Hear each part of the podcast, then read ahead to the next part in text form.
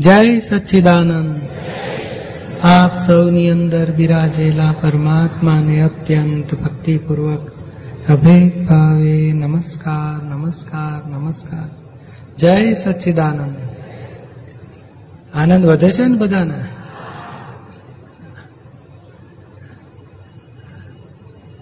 આ વિતરાગ વાણી એક જ. આ સંસારના બધા દોષો ખલાસ કરનારી છે. આપણી માટે આ આઠ દિવસ વિતરાગ વાણીનું આરાધન થાય. ચોપડીઓ ભલે બદલાય, પણ જ્ઞાનની વાણી તો એક જ છે. અને પોતાના કચરા ઓળખાય, સમજાય, એનાથી જુદા રહીએ, એની નિકાલ કરીએ. અને જુદી જુદી સામાયિકોથી મુખ્યતઃ જીવનની જરૂરિયાતો કે જીવનમાં બધી વસ્તુઓ કે વ્યક્તિઓ ભેગી થાય એમાં વ્યક્તિઓ પ્રત્યે રાગ, દ્વેષ, મોહ, કશાય, એ બધા ચોખ્ખા કરતા કરતા સર્વ સંબંધોથી આપણે મુક્ત થઈને મહાવિદ્ય ક્ષેત્રે પહોંચી શકીએ. એટલે એ ધ્યેય સાથે આપણે આ પ્રકૃતિના દોષો, વ્યક્તિઓ સાથેના દોષો બધા ચોખ્ખા કરવાનો પુરુષાર્થ કરી રહ્યા છીએ આપણે. ભોગવે તેની ભૂલ ભલે બેઝિક વાત છે, પણ છતાંય આપણે જુદા જુદા સબ્જેક્ટનું જુદું પાડ્યું, પણ દાદાનું તો ભૂલના સ્વરૂપને વધારે ઓળખવા માટેની જ વાતો ખુલ્લી થાય છે. એવું જ આ બીજું છે કે બન્યું તે ન્યાય. એમાં નર્યા આ બુદ્ધિના તોફાન, ઠેઠ બુદ્ધિ, ખલાસ થતા સુધી એનો પાઠ ભજવે છે. અને એનું આ બહુ મોટી દવા છે બુદ્ધિના સોલ્યુશનની. જે બની રહ્યું છે, એ વ્યવસ્થિત બન્યું એ જ કરેક્ટ બન્યું એ જ ન્યાય. જ્યાં સુધી સ્વીકારવામાં નહીં આવે, ત્યાં સુધી આ ભોગવટા અને ઉચવાડા ચાલુ જ રહેશે. અને એક વખત કહે ને કે દાદાએ કહ્યું છે, માટે માનો. ના, દાદાએ કહ્યું છે કે બન્યું એ જ ન્યાય, માટે મારે કોઈની ભૂલ જોવી જ નથી, કોઈને ગુનેગાર ગણવા જ નથી, કોઈ માટે ફરિયાદ પણ મને નથી. જે એવી સમજણ રહે, તો અનુભવ ઉત્પન્ન થાય કે આ તો ફેર પડ્યો. દાદા આને ટેકા જ્ઞાન કહે છે કે આ તમને પાંચ આજ્ઞા આપી છે. એને પણ ટેકો આપે એવી આ ચાવી છે. બન્યું તે ન્યાય. એ વ્યવસ્થિતના જ્ઞાનને સપોર્ટ કરનારી વસ્તુ છે. અને આ ભોગવે તેની ભૂલ એ પણ આ જાગૃતિ વધારનો સપોર્ટ કરે છે. એટલે આ બધા ટેકા જ્ઞાનના આધારે પાછું મૂળ જ્ઞાન ખુલ્લું થવામાં સહાયક થાય છે. એટલે આ બન્યું તે ન્યાય, સંજોગ, વ્યવસ્થિત, નિમિત્ત, નિર્દોષ. ગોઠવતા ગોઠવતા ગોઠવતા એક આવરણ જબરું તૂટી જશે તો અનુભવ ખુલ્લો થઈ જશે. પછી એ અનુભવ જ્ઞાન કાયમ માટે રહે. પછી એ ઘટકે, ઘટે નહીં, વધ્યા કરે પણ ઘટે નહીં પછી. કાયમ હાજર થઈને આપણને ક્ષમતામાં રાખે. એટલે એવી જ એક વાત છે આ દાદાની બન્યું તે ન્યાય. આપણે એને એને બહુ જ ઝીણવટથી સમજવા જેવી છે કે આપણને આ છાપા વાંચો કે પછી ટીવી જુઓ કે કંઈ સમાચાર સાંભળો કે વ્યક્તિઓના કંઈક આપણે ધંધામાં કે કુટુંબમાં કે ઘરમાં કે ક્યાંક ને ક્યાંક બધું આપણને આપણી પ્રકૃતિની માફક ના આવે કેટલો બધા વ્યવહાર બનતા હોય છે. તો હિંસા લૂંટ, ચોરી, ધરતીકંપ, નુકસાન થાય બધું. થાય કે આવું કેમ? કોણે કર્યું? શા માટે કર્યું? નિર્દોષ મરી ગયા. તો કે ના ખરેખર જેનો ગુનો છે, એ જ કુદરતમાં દંડાય છે. ગમે તે નિમિત્તે. જે નિર્દોષ છે ગુના કરતા જ નથી. ગુનો જેનો ખલાસ થઈ ગયો છે, એને કોઈ સંજોગ દુઃખદાયી ના થઈ શકે. એટલે આખું આ આ બોટી આ જગત બુદ્ધિની દ્રષ્ટિથી જોઈ રહ્યું છે, અને જ્ઞાનીઓ જ્ઞાનની દ્રષ્ટિથી જુએ છે. જગતની દ્રષ્ટિ સંસારમાં ભટકાવનારી છે. લોક સંજ્ઞા કહેવાય અને જ્ઞાનીની દ્રષ્ટિએ મોક્ષ આપનારી છે.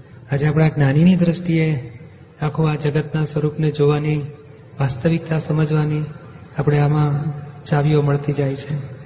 પાનું પાંચથી વાંચીશું. બન્યું તે ન્યાય? પાનું પાંચમું લઈશું. અને આ સિદ્ધાંત એટલે શું છે કે આ કેમ આપણને આ બધું સમજવા જેવું છે? આ કોઝિસમાંથી ઇફેક્ટ આ છે, આખું જગત જન્મ્યા ત્યારથી મરતા જે દેખાય છે, ફળ રૂપે છે, અને ફળમાં કોઈ ગુનેગાર નથી. બીજ નાખાયા ત્યારે ગુનેગાર હતા. જેણે નાખ્યા હોય, પોતે ગુનેગાર ત્યારે બનતો હોય છે. અને ફળ વખતે પોતાને પણ ખબર નથી પડતી કે કેવા બીજ નખાઈ ગયા છે. અને આ ધક્કાધક્કીથી અજ્ઞાનતામાં ધક્કાથી કર્મ ચાર્જ થઈ જ જાય છે. અને પછી જ્યારે ફળ આવે છે, ત્યારે મૂંઝાય છે. અને પાછું એક ફળ નથી આવતું. કર્મ ફળ આવે છે અને પાછું કર્મ ફળ પરિણામ આવે છે. અને પાછું એક જ વખત દડો નાખ્યો હોય ને તો પચીસ વખત થપ્પા પડે. એવું એક જ એક જ વખત બોલ્યા હોય તો ચોર છે. તે પડઘા પચી પચાસ સો બસો, પાંચસો વખત આવે. અને એમાં મૂંઝાઈ જાય છે. અને એ મૂંઝવણ આ તપ કર્યા વગર છૂટકો જ નથી કે ના, દરેક વખતે પડઘો આવે, ત્યારે સમાધાન રાખવું ના, બોલ્યો, તેનો જ પડઘો આવ્યો છે. કોઈનો દોષ નથી. કરતા કરતા પાંચસો વખતે ક્ષમતા રાખવી પડશે, પચાસ વખતે ક્ષમતા રાખવી પડશે. એ પડઘા સમયને સ્ટોપ ના થાય. હા, નવું બોલવાનું સુધારો. કે ના, તું રાજા છે, તું મહારાજા છે, તું શુદ્ધાત્મા છે, જોયા કરીએ, તો બોલો, આપણે આત્મારૂપ થતા જઈશું. એટલે આ જ્યાં પડઘા બધા કેમ આવે? તો કે આપણે જ બોલેલા. આખી જિંદગી આપણે જ ચિતરેલું, આપણે જ ભોગવવાનું છે. અને એટલે જ આ ન્યાય સ્વરૂપ કહેવાય છે. કોઝિસમાંથી ઇફેક્ટ આવી. ઇફેક્ટ વાંકી ચૂકી નથી હોતી. આપણા કોઝિસ વાંકા ચૂકા હતા. માટે ઇફેક્ટ વાંકી ચૂકી. માટે ન્યાય સ્વરૂપ સ્વીકારે જ છૂટકો છે. જો નહીં સ્વીકારે ને, તો પાછું નવું ચિતરાય છે. કોઝિસ નવા નખાઈ જાય છે. અને આપણું આ વિજ્ઞાન, પાંચ આજ્ઞા કોઝિસ નવા ન નખાય, એ જબરજસ્ત જાગૃતિ આપે છે. વાંચીશું. પેજ નંબર પાંચ, બાકી આ જે દુનિયા છે, આ કોર્ટોમાં કોઈ વખતે અન્યાય થાય, પણ કુદરતે આ દુનિયામાં અન્યાય કર્યો નથી. ન્યાયમાં જ હોય છે. કુદરત ન્યાયની બહાર કોઈ દાડો ગઈ નથી. પછી વાવાઝોડા બે લાવે કે એક લાવે પણ ન્યાયમાં જ હોય છે પ્રશ્ન કરતા. આપની દ્રષ્ટિએ વિનાશ થતા દ્રશ્યો જે દેખાય છે એ આપણા માટે શ્રેય જ છે ને દાદાશ્રી? વિનાશ થતું દેખાય અને એને શ્રેય કેવી રીતે કહેવાય? પણ વિનાશ થાય છે એ પદ્ધતિસર સાચું જ છે. કુદરત તેણે વિનાશ કરે છે તે બરોબર છે અને કુદરત જેને પોષે છે તે બરોબર છે. બધું રેગ્યુલર કરે છે. ઓન ધ આ આ લોકો એમ કે આ વિનાશ થાય છે. તમે એને શ્રેય કહો છો? બન્યું તે ન્યાય કરીને તમે વિનાશ થવા દો, વાંધો નથી, એવું તમે કહો છો? ના, અમને ગમતું નથી. પણ આ હકીકત સ્વીકાર્યા વગર છૂટકો જ નથી. આ કુદરત અન્યાય કરતી જ નથી. આજે, આજ નદી દરિયા તરફ વહી રહી છે. તો કે નદી પાણી ઊંચું છે, તો એનો સ્વભાવથી નીચે જઈને સમતળ ના આવે, ત્યાં સુધી વયા જ કરશે. એ ખાડો આવશે તો ખાડામાં ઊભું રહેશે પાણી. આખું ખાડો ભરાતા સુધી ભરાય ભરાય ભરાય. ખાડો ભરાઈ ગયો, પછી આગળ વધશે. તો એને કોણે કર્યું? તો કે ના, એ સ્વભાવથી નોર્માલિટી સ્વભાવથી સમત્વ ભાવમાં આવ્યા વગર એ કાર્ય અટકે જ નહીં. સમ ને એક એક પેન્ડ્યુલમ લટકાયું, આમ ધક્કો માર્યો, કરતા કરતા કરતા કરતા, પછી સ્થિર થઈને ઊભું રહેશે એક દાડો. તો અહીંથી અહીં જાય છે. તો કે ના, એને ધક્કો વાગ્યો છે, ત્યાં સુધી હલ્યા જ કરશે. એ પાછું મૂળ સ્વભાવમાં આવતા સુધી એટલે આ થાય છે શું? તો કે પોતે વિભાવથી પૂતગલમાં ધક્કો મારે છે. અને પૂતગલ ધક્કો વાગ્યા પછી એ હલતું હલતું હલતું એના સ્વભાવમાં પાછું આવે ને, ત્યાં સુધી એ પૂતગલની સક્રિયતા ચાલુ જ રહે છે. અને એ વ્યવસ્થિત કહીએ છીએ આપણે કે એ સ્વભાવ, સક્રિયતા સ્થિર થતા સુધી સાયન્ટિફિક સર્કમસ્ટન્શિયલ એવિડન્સથી એ સ્થિર થશે. અને એને જ વ્યવસ્થિત શક્તિ, એને જ કુદરત, એને જ સ્વાભાવિક પરિણામ લાવતા સુધી એ આવીને ઊભું જ રહે છે. એટલે આપણે ધક્કો મારવાનું બંધ કરો. એક પેન્ડ્યુલમને ધક્કો માર્યો, પછી સામે જઈને પાછો આપણા માથા પર પાછું ત્યાં જશે, પાછો આપણો. તો કે આપણને ગમતું નથી તો આપણે નવું અડશો નહીં અને ભોગવી લો. એટલે આખું આ બહુ મોટું આજે આપણા ડબલ બી બન્યું તે ન્યાય અને ભોગવ્યો તેની ભૂલ. આ બે ચાવીથી તો આખો, આખું કહે ને કે આખી અંતર્મુખ દ્રષ્ટિ થઈ જાય છે. અને આ લોક લોક તરફની જે દોષિત દ્રષ્ટિ એમને એમ ખલાસ થઈ જાય છે. એટલે બહુ મોટા મોટી ચાવી છે. અને એટલું બધું વિસ્તારથી, ઊંડાણેથી સમજવા જેવું છે. અને આખું વ્યવસ્થિતનું આજે વ્યવસ્થિતનું, એનું જ આખું રહસ્ય આમાં છે. જે વ્યવસ્થિત કરતા એ બુદ્ધિથી પણ સમજી શકાય. એટલે આ બુદ્ધિને સમાધાન થાય એવા લેવલે બન્યું તેને અહીંના ફોડ દાદાએ મૂક્યા છે. પછી? આત્ને લઈને આ લોકો બૂમો પાડે છે. પોતાના સ્વાર્થને લઈને બોકો બૂમો પાડે છે. કે મારા કપાસ બળી ગયા. ત્યારે પેલા નાના કપાસવાળા કહે છે અમે ફાયવા એટલે લોક તો પોતપોતાના સ્વાર્થને જ ગાય છે પ્રશ્ન કરતા. આપ કહો છો કે કુદરત ન્યાયી છે તો પછી ધરતીકંપો થાય છે વાવાઝોડા થાય છે વરસાદ ખૂબ પડે છે. એ શા માટે? દાદાશ્રી એ બધું ન્યાય જ કરે છે. વરસાદ વરસે છે બધું અનાજ પકવે છે આ બધું ન્યાય થઈ રહ્યો છે. ધરતીકંપ થાય છે એ ન્યાય થઈ રહ્યો છે. પ્રશ્ન કરતા, એ કઈ રીતે? દાદાશ્રી, જેટલા ગુનેગાર હોય એટલાને જ પકડે, બીજાને નહીં. આ બધું ગુનેગારને જ પકડે છે. આ જગત બિલકુલ ડિસ્ટર્બ થયેલું નથી. એક સેકન્ડ પણ ન્યાયની બહાર કશું ગયું નથી. હેડિંગ, જગતમાં જરૂર ચોર સાપ સાપની વાવાઝોડા હોય, ધરતીકંપ હોય, સુનામી હોય એક સંજોગનો ધક્કો બીજાને વાગે, બીજા સંજોગનો ધક્કા અને ઠેઠ મૂળ કારણ કોને? તો કે ભણે, જેણે ભોગવ્યું ને, એના કારણે આ બધા ધક્કા ઊભા થયા છે. અને કેમ એને ધક્કો? તો કે એણે આને ધક્કો માર્યો આણે પેલાને ધક્કો માર્યો, પેલા પેલાને ધક્કો માર્યો, એને આને ધક્કો, આનો ધક્કો પોતાની પર આવ્યો. પોતાનો જ ધક્કો સંજોગો દ્વારા પોતાની જ વાગે છે. એટલે એક સેકન્ડ પણ કુદરત અન્યાય સ્વરૂપ થઈ જ નથી કે છે. અને એક કે ને જગત બિલકુલ ડિસ્ટર્બ થયું નથી. નહીં તો આ અન્યાય બધા દેખાય ને આતંકવાદ દેખાય ને, રોગો દેખાય ને, હિંસા દેખાય ને, ખૂનનું કરે છે. ના એક્ઝેક્ટ ન્યાય સ્વરૂપ છે. જે ગુનેગાર છે, હા કોઈ મોઢે કહેવા જેવું નથી. પણ આપણે અંદર સમજવા જેવું છે અને આપણને જ્યારે કંઈ પણ દંડ આવે, ત્યારે આપણે એટલું સમજવાનું કે મારા ગુનાનો દંડ આવ્યો છે. કોઈ ગુનેગાર નથી. એ સમજવા માટે આ વિજ્ઞાન છે. નહીં કે લોકોને, તમે ભોગવો છો, આ ન્યાય જ થાય છે, દુઃખી ભોગવી લો કે એવું બધું કોઈને સમજાવવા માટે નથી. હા, દાદા ખુલ્લું કરે, એને સમજવું હોય, તો આ ચોપડી વાંચે, વિચારે, સમજે. બાકી લોકોને અંગુલી નિર્દેશ ચોપડી દ્વારા કરાવો. બાકી મોઢે કહેવાય ને, તમે દુઃખી થાવ છો ને, છોકરા તમને ત્રાસ આપે છે તમને ન્યાય છે, તમે ભોગવો તમારી જ ભૂલ. તો ઊંધું બિચારાને દુઃખી થઈ જશે. એટલે લોકોને કહેવા માટે, હા, એને સત્સંગમાં આવે, જ્ઞાન લે, પાંચ આજ્ઞા સમજે, ધીમે ધીમે વાણી વાંચે. પછી એને આ જાતે સમજાઈ જશે કહો હવે કોઈનો દોષ જ નથી. મને મુશ્કેલી પડે છે મારા જ હિસાબ છે. આપણે જ્યારે કહેવા જઈએ છીએ ત્યારે બુદ્ધિપૂર્વક ને અહંકારપૂર્વક ને આગ્રહપૂર્વક વાણીમાં અહંકાર ભળી જતો હોય છે અને એના અહંકારને ઘા વગાડી દેતું હોય છે. એટલે આપણે બોલવાની જરૂર જ નથી. આ સમજ પોતાની જાત પર આખું આ વાત લેવાની જરૂર છે કે આ શું છે રહસ્ય આ બધું. આની પર તો ખૂબ એનાલિસિસ કરીને ગેડ બેસી જ જવી જોઈએ કે ગમે તે જીવનમાં બને આખી જિંદગીની મૂડી બેંક ઉઠી જાય ને આપણે પૈસા ગયા, તોય વ્યવસ્થિત. એક ઘરની વ્યક્તિ નજીકની જે કમાતી ધમાતી હોય તે જતી રહી તે વ્યવસ્થિત. બધી રીતે આપણને સમાધાન થઈ જશે કે ના, આમાં વ્યવસ્થિતની બહાર કશું જ નથી. ત્યારે આ લોકો મને કહે છે કે આ ચોર લોકો શું કરવા આવ્યા હશે? આ બધા ગજવા કાપનારાની શી જરૂર છે? ભગવાને શું કામ અમને જન્મ આપ્યો હશે? એટલે એ ના હોય તો તમારા ગજવા ખાલી કરી આપે? કોણ ખાલી કરી આપે? પેજ નંબર છ. કોણ ખાલી કરી આપે? ભગવાન કંઈ જાતે આવે? તમારું ચોરીનું ધન કોણ પકડી જાય? તમારું ખોટું ધન હોય તો કોણ લઈ જાય?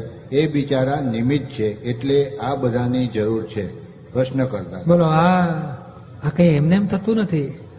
ચોરી જેની થવાની છે અને જે ચોરી જવાનો છે એ બેની સોદાબાજી કરાર કેદાડાન થઈ ગયા છે. આજે આપણને દેખાય કે આ બન્યું. પણ ના, કદાર કરાર થઈ ચૂકેલા છે. એક્ઝેક્ટ અને પાછું, બોલો, સામે ખાનામાં પડેલા પૈસા ના જાય ને કબાટની તિજોરી તોડી પછી એની માહિતી માલ લઈ જાય. અને મોટી રકમ બહાર પડી હોય, એવું બનેલું એક જગાએ સારી સારી મોટી મોટી રકમો, દાગીનો બધો બહાર હતો. ઉપર આમ ટુવાલ ઢાકેલો હતો મેં ખાનામાં પડ્યું હતું લાખો રૂપિયા. અને કબાટો પીખી નાખીને પછી એમાં થોડો માલ લઈ જતા રહ્યા. તો કે આ તો બધો રહી ગયો. તો કે આ આ એક્ઝેક્ટ વ્યવસ્થિત છે. એ નિમિત્ત છે બિચારા. આપણું જતું રહેવાનો ભાગ જતો રહે છે. નહીં જવાનો ભાગ નથી જતો. એક્ઝેક્ટ વ્યવસ્થિત છે આખો. પ્રશ્ન કરતા કોઈની પરસેવાની કમાણી પણ જતી રહે છે. દાદાશ્રી એ તો આ ભવની પરસેવાની કમાણી પણ પહેલાનો બધો હિસાબ છે ને? આ ભાવની પરસેવાની કમાણી લાગે છે. પહેલાનો હિસાબ તો છે જ એનો. આજે આપણને દેખાય છે ને એ ખરેખર બિચાર બહુ પરસેવ વાળી મહેનત કરીને પૈસો કમાયો. ના, એ પૂર્વભોના હિસાબ આ ભાવમાં ચૂકવાય છે. બધો હિસાબ બાકી છે ને, ચોપડા બાકી છે તેથી. નહીં તો કોઈ દાડો આપણું કશું લે નહીં. કોઈથી લઈ શકે એવી શક્તિ જ નથી. અને લઈ લેવું એ તો આપણો કંઈક આગળ પાછળનો હિસાબ છે. આ દુનિયામાં કોઈ જન્મો નથી કે જે કોઈનું કશું કરી શકે. એટલું બધું નિયમવાળું જગત છે. બહુ નિયમવાળું જગત છે. આટલું આ ચોગાન સાપથી ભરાયું હોય, પણ સાપ અડે નહીં. એટલું નિયમવાળું જગત છે. બહુ હિસાબવાળું જગત છે. આ જગત બહુ સુંદર છે. ન્યાય સ્વરૂપ છે. પણ લોકોને ન સમજાય. કંઈ પણ લઈ લેવું, એ તો આપણો કંઈક આગળ પાછળનો હિસાબ છે. આ જગત, આ દુનિયામાં કોઈ એવો જન્મ્યો નથી કે જે કશું કોઈનું કરી શકે. અને નિમિત્તિક કરી શકે છે. કરતા ભાવે કરી શકતો નથી. અને આજના કારણોથી નથી, પૂર્વભવના કારણોથી આજે કાર્યો થાય છે. આજના કારણો આવતા ભાવમાં કાર્યો થશે. જડે કારણ, પરિણામ પરથી આ બધું રિઝલ્ટ છે. જેમ પરીક્ષામાં રિઝલ્ટ આવે ને આ મેથેમેટિક્સ ગણિતમાં સો માર્કમાંથી પંચાણું માર્ક આવે અને ઇંગ્લિશમાં સો માર્કમાંથી પચીસ માર્ક આવે. તે આપણને ખબર ના પડે કે આમાં ક્યાં આગળ ભૂલ રહે છે. આ પરિણામ ઉપરથી શું શું કારણથી ભૂલ થઈ એ આપણને ખબર પડે ને? આ બધા સંયોગો જે ભેગા થાય છે એ બધા પરિણામ છે અને પરિણામ ઉપરથી શું કોષ હતું તે આપણને જડે. એટલે એકમાં પચાસ, એકમાં ગણિતમાં કઈ પંચાણું માર્ક આવ્યા. ઇંગ્લિશમાં પચીસ માર્ક આવે તો આપણને ખબર ના પડે કે આમાં આપણી ક્યાં આગળ ભૂલ થાય છે. માસ્તરનો દોષ એ આપણો દોષ. તો કે આપણે જેવું લખેલું, એટલા જ માર્ક આવે છે. હવે પચીસ આવ્યા તો હવે સુધારવા માટે આપણે પુરુષાર્થ કરો. પણ આ પરિણામ આપણા જ કારણોના આવે છે. એટલે જે જે સંયોગ ભેગા થાય છે એ પરિણામ સ્વરૂપે છે અને આપણા જ કોઝિસની ઇફેક્ટ આપવા માટે છે. સંજોગો નિમિત્ત છે, પણ ઇફેક્ટ જે ભોગવવી પડે તે આપણા જ કોઝિસની એક્ઝેક્ટ આપણા હાથમાં માર્કશીટ આવ્યું, પછી માર્ક જોયા, તો આપનારા બધા નિમિત્ત છે. કોઈનો દોષ નથી આમાં? અહીં રસ્તામાં બધાય માણસો આવતા જતા હોય અને બાવળની સૂળ આમ ઊભી પડેલી હોય.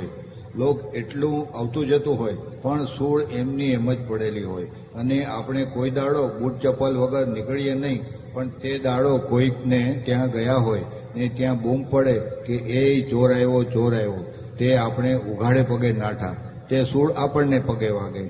તે હિસાબ આપણો. પછી પછી આમ આરપાર નીકળી જાય એવું વાગે. હવે આ સંયોગો કોણ ભેગા કરી આપે છે? પેજ નંબર સાત. આ વ્યવસ્થિત સાયન્ટિફિક સર્કમટેન્શિયલ એવિડન્સ ભેગું કરી આપે છે. હેડિંગ કાયદા કોઈ દાડો આપણને વાગે નહીં. સાચવીને બૂટ પહેરીને જતા હોય. પણ તે દાડે સંજોગ એવા ઊભા થઈ જાય દબાણ એવું ઊભું થઈ જાય કે પછી બૂટ ચપ્પલ વગર ભાગીએ અને સૂળ પેલી પગમાં વાગી જાય. એટલે આ કોણે સંજોગ ભેગા કર્યા, કોણે સંજોગ ઊભા કર્યા? Result of scientific circumstantial evidence heading કાયદા બધા કુદરત તણા. મુંબઈમાં ફોર્ટ એરિયામાં તમારું સોનાની ચેનવાળું ઘડિયાળ પડી જાય અને તમે ઘેર આવીને આશા ના રાખો કે ભાઈ, હવે આપણા હાથમાં આવે. છતાં બે દાડા પછી પેપરમાં આવે કે જેનું ઘડિયાળ હોય તે અમારી પાસે પુરાવા આપીને લઈ જવું અને છપાવાના પૈસા આપવા. એટલે જેનું છે તેને કોઈ હલાવી શકતું નથી. જેનું નથી તેને મળવાનું નથી. એક સેન્ટ પણ કોઈ રીતે આગુ પાછું ન કરી શકે. એટલું બધું નિયમવાળું જગત છે. કોર્ટો ગમે તેવી હશે, પણ કોર્ટો કળિયુગના આધારે હશે. પણ આ કુદરત નિયમના આધીન છે. કોર્ટના કાયદા ભાંગ્યા હશે, તો કોર્ટના તરફથી ગુનો લાગશે. પણ કુદરતના કાયદા ના તોડશો. આ સોનાનું ઘડિયાળ પણ પાછું આવે છે. જોયેલું છે આપણે? દાગીનો સોનાનો કેટલું બે બે લાખ બે બે પાંચ પાંચ કરોડના પેલો રિક્ષામાં કે ટેક્સી ભૂલી ગયો પેલો પાછો આપવા આવે છે. એટલે પોતાનું છે જવાનું નથી. એ વ્યવસ્થિત છે? અને પોતે પછી નથી ટકતું તે વ્યવસ્થિત છે. એટલે કુદરત એક્ઝેક્ટ ન્યાય સ્વરૂપ છે. હેડિંગ આ તો છે નિજના જ પ્રોજેક્શન આ બધું પ્રોજેક્શન તમારું જ છે. લોકોને શા માટે દોષ દેવો? પ્રશ્ન કરતા. ક્રિયાની પ્રતિક્રિયા છે આ. દાદાશ્રી, એને પ્રતિક્રિયા ના કહેવાય. પણ આ પ્રોજેક્શન બધું તમારું છે. પ્રતિક્રિયા કહો તો પાછા action and reaction are equal and opposite હોય. આ તો દાખલો આપીએ છીએ સિમિલી આપીએ છીએ તમારું જ પ્રોજેક્શન છે. આ બીજા કોઈનો હાથ નથી એટલે તમારે ચેતવું જોઈએ કે આ જવાબદારી મારી ઉપર છે. જવાબદારી સમજ્યા પછી ઘરમાં વર્તન કેવું હોય? પ્રશ્ન કરતા. એના જેવું વર્તન કરવું જોઈએ. પોતે જવાબદાર વ્યક્તિ છે આખી. આખી જિંદગીમાં એક એક ભાવ પોતે જ રિસ્પોન્સિબલ છે. એનું શું પરિણામ આવશે આપણે સમજીને ચેતીને ચાલવા જેવું છે કે ભાઈ હું દ્રષ્ટિ બગાડીશ તો મને જોખમદારી છે. હું કોઈને દુઃખ આપીશ, મને જોખમદારી છે. હું કોઈ માટે ભાવ બગાડીશ, મને જોખમદારી છે. એટલે પોતાની જવાબદારી એ જ આ વિતરા વિજ્ઞાનનો સાર છે કે ભાઈ you are whole and sole responsible. કોઈ નિમિત્તને ગુનેગાર જોશો તો આ સંસારમાં ભટકવાનું કારણ બની જશે. અને પોતાની ભૂલ ઓળખીને પછી ભૂલની જવાબદારી ઊભી ના થાય એવી જાગૃતિમાં રહ્યો તો સેફસાઇડ થતી જાય. પેજ પેજ નંબર આઠ, દાદાશ્રી, હા, પોતાની જવાબદારી સમજે. નહીં તો પેલો કહેશે કે ભગવાનની ભક્તિ કરશે એટલે બધું જતું રહેશે. પોલમ પોલ. લોકોએ ભગવાનના નામથી પોલ મારી. જવાબદારી પોતાની છે. Whole and sole responsible. પોતાનું જ પ્રોજેક્શન છે ને? કોઈ દુઃખ આપે તો જમે કરી. તે આપેલું હશે તે જ પાછું જમે કરવાનું છે. કારણ કે અહીં આગળ એમને એમ બીજાને દુઃખ આપી શકે એવો કાયદો નથી. એની પાછળ કોઝ હોવા જોઈએ. માટે જમે કરી લેવું. હેડિંગ જગતમાંથી નાસી છૂટવું તેને. પછી દુઃખ આપે તો કે આપણે એમને કોઈ દુઃખ આપી શકે જ નહીં. એની પાછળ કોઝ હોવા જ જોઈએ. માટે જમે કરી લેવું. અને ફરી એને ગુનેગાર ના જોવો આ આ દરેક દાદાને કે ને એક એક ચોપડીઓમાં એક એક વાતમાં આ સિદ્ધાંત તમે ખુલ્લો કર્યો છે કે આપણી જવાબદારીથી જ આપણના નિમિત્તો ભેગા થાય છે. અને ધીમે ધીમે ગેટ બેસી જાય છે ને, પછી માથાકૂટો અને નિયમ એ કેવો છે કે જેમ જેમ આપણે દુઃખ જમા કરી નાખીએ છીએ, નિમિત્તને ગુનેગાર જોતા નથી, એટલે પછી નવું આવવાનું પણ ખલાસ થતું જાય છે. જૂનું પૂરું થતું જશે, નવું આવતું ખલાસ થઈ જશે. એક અવતાર આવો તપ કરીને ક્ષમતા ભાવે પૂરું કરી લેવાનું છે. જેટલું માર આવે, જમા કરો. ધીમે ધીમે આપણને અનુભવ થશે કે આ પંદર, વીસ વર્ષ પચીસ વર્ષ થયા, ધીમે ધીમે બધું અંત આવતું જાય છે કે ના, હવે ભેગું જ નથી થતું અથડામણો. જગતમાંથી નાસી છૂટવું છે તેને. પછી કોઈ ફેરો દાળમાં મીઠું વધારે પીડ્યું હોય તે ન્યાય. પ્રશ્ન કરતા, શું બને તે જોવાનું? એવું આપે કહ્યું છે, તો પછી ન્યાય કરવાનો જ ક્યાં આવ્યો? દાદાશ્રી, ન્યાય હું જરા જુદું કહેવા માંગુ છું. જુઓ ને, એમનો હાથ જરા ઘાસતેલ વાળો હશે, તે હાથે લોટો ઝાલેલો હશે, તેથી બધું ઘાસલેટ તેલવાળું છોડે. હવે હું તો સહેજ પાણી પીવા ગયો તો મને વાળું સેડ્યું. એટલે અમે જોઈએ ને જાણીએ કે શું બન્યું તે. પછી ન્યાય શો હોવો જોઈએ કે આપણે ભાગે ક્યાંથી આવ્યું? આપણને કોઈ દાડો નથી આવ્યું ને તે આજ ક્યાંથી આવ્યું? માટે આ આપણો જ હિસાબ છે. એટલે આ હિસાબને પતાવી દો. પણ એ કોઈ જાણે નહીં એ રીતે પતાવી દેવાનું. પછી સવારમાં ઉઠ્યા પછી એ બેન આવે ને પાછું એ જ પાણી મંગાવીને આપે તો અમે તે પાછું પી જઈએ. પણ કોઈ જાણે નહીં. હવે અજ્ઞાની આ જગ્યાએ શું કરે? પ્રશ્ન કરતા બોઆબમ કરી મૂકે. હા, જો આ દાદાએ પોતાના જીવનનો અનુભવ કયો કે આવું ઘાસલેટવાળું પાણી આવ્યું પીધું ખરું, બીજે દાડે ફરી આવ્યું, ફરી પીધું. કશું કચકચ નહીં, ડખો નહીં, બન્યું એ વ્યવસ્થિત. હિસાબ આવ્યો, અને પાછું કે આપણે ભાગે ક્યાંથી આવ્યો? આપણને કોઈ દાડો નથી આવ્યું, ને આજે જ કેમ આવ્યું? એટલે હિસાબ છે, હિસાબ પતાવી દો. અને હિસાબ પતાવી દે છે, એટલે પછી ભવિષ્યમાં ફરી હિસાબ પૂરા થઈ ગયા, એટલે નવું ક્યાંથી આવશે? અને આપણે શું થાય? ચાખ્યું, ના ચાખ્યું બુઆ બૂમ, એટલે હિસાબ પેન્ડિંગ રહે છે. પાછું છ બાર મહિને પાછું આવે કે સર, તમને ભાન નથી પડતું? હાથ ઘાસલેટવાળા રાખીને આપો છો. પાછો એનો કકડાટ. પણ આપણે હિસાબ પેન્ડિંગ રાખ્યો એટલે પાછું આવ્યું. હિસાબ પૂરો કર્યો હોત ને તો પાછું ના આવત એવા દરેક બાબતમાં હિસાબ પૂરા કરવા એ લક્ષ્ય સાથે જાગૃતિ સાથે રહેવાનું છે. તો જ એ ઓછું થતું થતું ખલાસ થશે. ઘરના બધા માણસો જાણી જાય કે ઓહો આજે શેઠના પાણીમાં ઘાસતેલ પેડ્યું. પેજ નંબર નવ પ્રશ્ન કરતા આખું ઘર હાલી જાય. દાદાશ્રી અરે બધાને ગાંડા બનાવી દે. અને બૈરી તો બિચારી પછી ચામાં ખાંડ નાખવાનું એ ભૂલી જાય. એક ધક્કો વાગ્યો ને તો પેલું પછી બોજામાં ને બોજા બીજા કામમાં ભૂલ થતી જાય. એક ફેરો હાલ્યું એટલે શું થાય? બીજી દરેક વસ્તુમાં હાલી જાય. પ્રશ્ન કરતા, દાદા, એમાં આપણે ફરિયાદ ના કરીએ. એ બરોબર. પણ પછી શાંત ચિત્તે ઘરનાને કહેવાય ખરું ને કે, ભાઈ, પાણીમાં ઘાસલેટ આવ્યું હતું, હવેથી ધ્યાન રાખજો. દાદાશ્રી, એ ક્યારે કહેવાય? ચા નાસ્તો કરતા હોય, હસતા હોય, ત્યારે હસવામાં ને હસવામાં આપણે વાત કરી દેવાય. અત્યારે અમે આ વાત ખુલ્લી કરી, ના કરી, એવું હસતા હોય તો વાત ખુલ્લી કરી દેવાય. અત્યારે ખુલ્લી કરીને કે છે. અને તે એવી રીતે અને મોટા મોટી વસ્તુ જે શબ્દો બોલીએ છે ને, એની કિંમત નથી. દાના, મેં અંદર ભરેલું હોય છે, તે ભૂલ કરી છે, તને ભાન થવું જોઈએ માટે કહું છું. એટલે એ ઘા એનો વાગે છે. અને દાદા, કોઈ ગુનેગાર છે જ નહીં. આ તો બધું સંજોગ, કયા સંજોગને ગુનેગાર કેવો? તો કે આ સંજોગ વશાત બન્યું છે અને પોતાના જ હિસાબથી બન્યું છે. એટલે કોઈને ગુનેગાર જોતા જ નથી, એને આત્મારૂપ અભેદભાવ રાખે છે અને પછી ઇન્ફોર્મેશન ખુલ્લી કરે છે ભાઈ આવું બન્યું હતું. અને પેલાને ઘા વાગે જ નહીં, કારણ એમની દ્રષ્ટિમાં ગુનેગાર છે જ નહીં સામો. એટલે આ જ રહસ્ય આપણે સમજવા જોઈએ કે ભાઈ અંદર ડીપ ડાઉન દાજેલું હોય છે. દાઢમાં હોય છે કે આણે ગોટાળો કર્યો છે ને, એને ભાન થવા માટે આપણે કેવું પડશે? એટલે એ એ પછી કે હું તો કેવો પ્રેમથી કહેતો હતો, હસતા હસતા કહેતો હતો. કેમ અસર થઈ ગઈ? તો કે મહી પેલી બુદ્ધિએ ઘા માર્યો. અને એ ભૂલ કાઢી નાખવાની છે. આ દોષિત જ નથી, પછી ફરિયાદ કેવી રીતે અને ગુનેગાર કેવી રીતે સામો?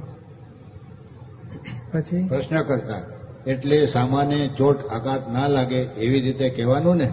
દાદાશ્રી હા, એ રીતે કહેવાય તો તે સામાન્ય હેલ્પ કરે. પણ સૌથી સારામાં સારો રસ્તો એ જ કે, મેરી બી ચૂક અને તેરી બી ચૂક.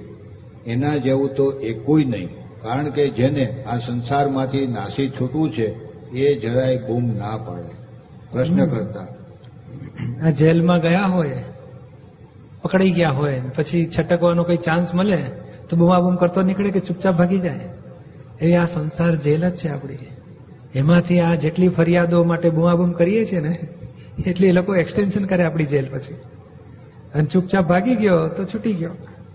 એટલે કે છે કે મેરી બી ચૂપ ને તેરી બી ચૂપ એના જેવું તો એકે ઉત્તમ નહીં. અને કહેવાય તો કોઈને ગુનેગાર જોયા વગર, કોઈ પ્રત્યે રાગદ્વેષ કર્યા વગર વાતો ખુલી કરો. પછી? પ્રશ્ન કરતા, સલાહના હિસાબે પણ કહેવાનું નહીં ત્યાં શું ચૂપ રહેવાનું? દાદાશ્રી, એ એનો બધો હિસાબ લઈને આવ્યો છે. ડાહ્યા થવા માટેનો પણ એ બધો હિસાબ લઈને જ આવેલો છે. અમે શું કહીએ છીએ? કે જો અહીંથી જવું હોય તો નાસી છૂટ. અને નાસી છૂટવું હોય તો કશું બોલીશ નહીં. રાત્રે જો નાસી છૂટવું હોય ને આપણે બોમાબોમ કરીએ તો પેણે પકડી લે ને. બસ આ સંસારમાં અને આ મેં તો જોયું આ કીડીઓનો સંસાર. કોઈ બૂમાબૂમ હોતું જ નથી. હાઈવે પર ગાડીઓ જાય છે. હવે થોડું પ્યાં પ્યાં પીપી કરતી હોય. ને તો બીજું કશું એ લોકો બોલવા નથી. સીધો રે ને ચાલો ને આમ કશું. બે લાઈટો થાય, વાઇપર ફર્યા કરે, સિગ્નલ દેખાડ્યા કરે ને ચાલ્યા કરે ગાડી આપણે માણસોમાં તો ઘરમાં સવાથી તું વહેલો ઉઠતો નથી. કચકચ કરે. જલ્દી ચાલી, મારી ચા મૂકો ને કે છે ઓફિસ જવાનું મોડું થાય છે. કકડાટ ચાલ્યા જ કરતો હોય. ના, અને આ દુનિયામાં કેટલું બધું વાણી બોલવાની જરૂર જ નથી.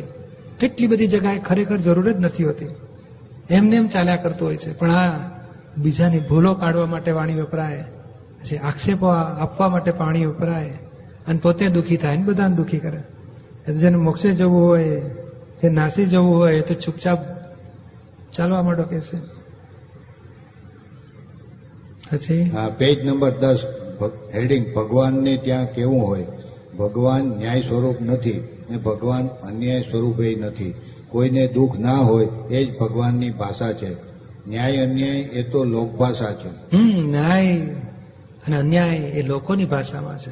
કોઈને દુઃખ ના થાય, એ જ મહાન ન્યાય. સમજી જવાનું.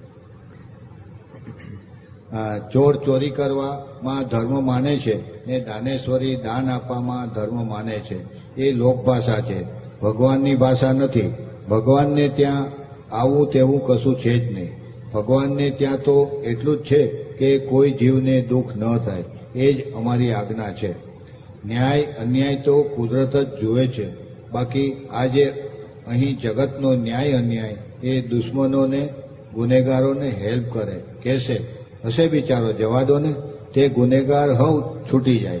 એમ જ હોય, કહેશે. બાકી કુદરતનો એ ન્યાય, એ તો છૂટકો જ નહીં. એમાં કોઈનું ના ચાલે. અહીંના લોકો કદાચ દયા ખાઈને છૂટો કરી દે ને. કુદરત તો મોડું વહેલું પકડીને દંડ આપ્યા આગળ છોડશે જ નહીં. અને આ ચોરી કરવી આપણને લાગે આ ખોટું છે? કે મારો ધર્મ છે. નહીં આ મચ્છરને એમ જ લાગે, મારે તો અમારો ખોરાક છે. એ કરડી નિરાતે ખાઈ જાય, લોહી પી જાય. દાનેશ્વરી દાન આપે તો કે એનો ધર્મ જ છે. હવે આપણે સમજવું કે ભાઈ આનાથી બીજાને દુઃખ થાય છે, તો મને દુઃખ આવશે, તો આપણે એમાંથી પાછા ફરો. બાકી એને ગુનેગાર જેને છૂટવું હોય જેને સમજવું હોય એને સમજવાનું છે કે ભાઈ હું આ કરું, ચોરી કરીશ, તો બીજાને દુઃખ થાય છે, માટે ના કરાય. બાકી એને આપણે એમ ના કે તું ખોટો છે. એમ તો કે એના વ્યૂ પોઈન્ટ પર ઊભો છે? એ અનુભવ લઈને ઉપરના ડેવલપમેન્ટ પર જશે. અને તે આવા માણસોની જરૂર છે. ઘણા મોટું મકાન બાંધ્યું હોય અને પાણી ઇનકમિંગ બધું હોય વોટર બ્રશનું પાણી ફ્રેશ આવતું હોય, પણ ગટરો ના હોય તો ચાલે? તો કે ના, જરૂર જ છે. એવું આ દુનિયામાં બધી વસ્તુની જરૂર છે. ચોખ્ખા પાણી આવવાની જરૂર છે અને ગંદા વપરાયેલું પાણી ગટરમાં જવા માટે એની જરૂર છે. એટલે આ કુદરતી હોય જ, ચોરોય હોય ને દાનેશ્વરી હોય. પણ આપણે કયા સ્ટેજમાં રહેવું, આપણે કયા વ્યૂ પોઈન્ટ પર ઊભા છીએ? અને ત્યાંથી કેવી રીતે આગળ વધવું, એ સમજવા, આપણે સમજવાની જરૂર છે.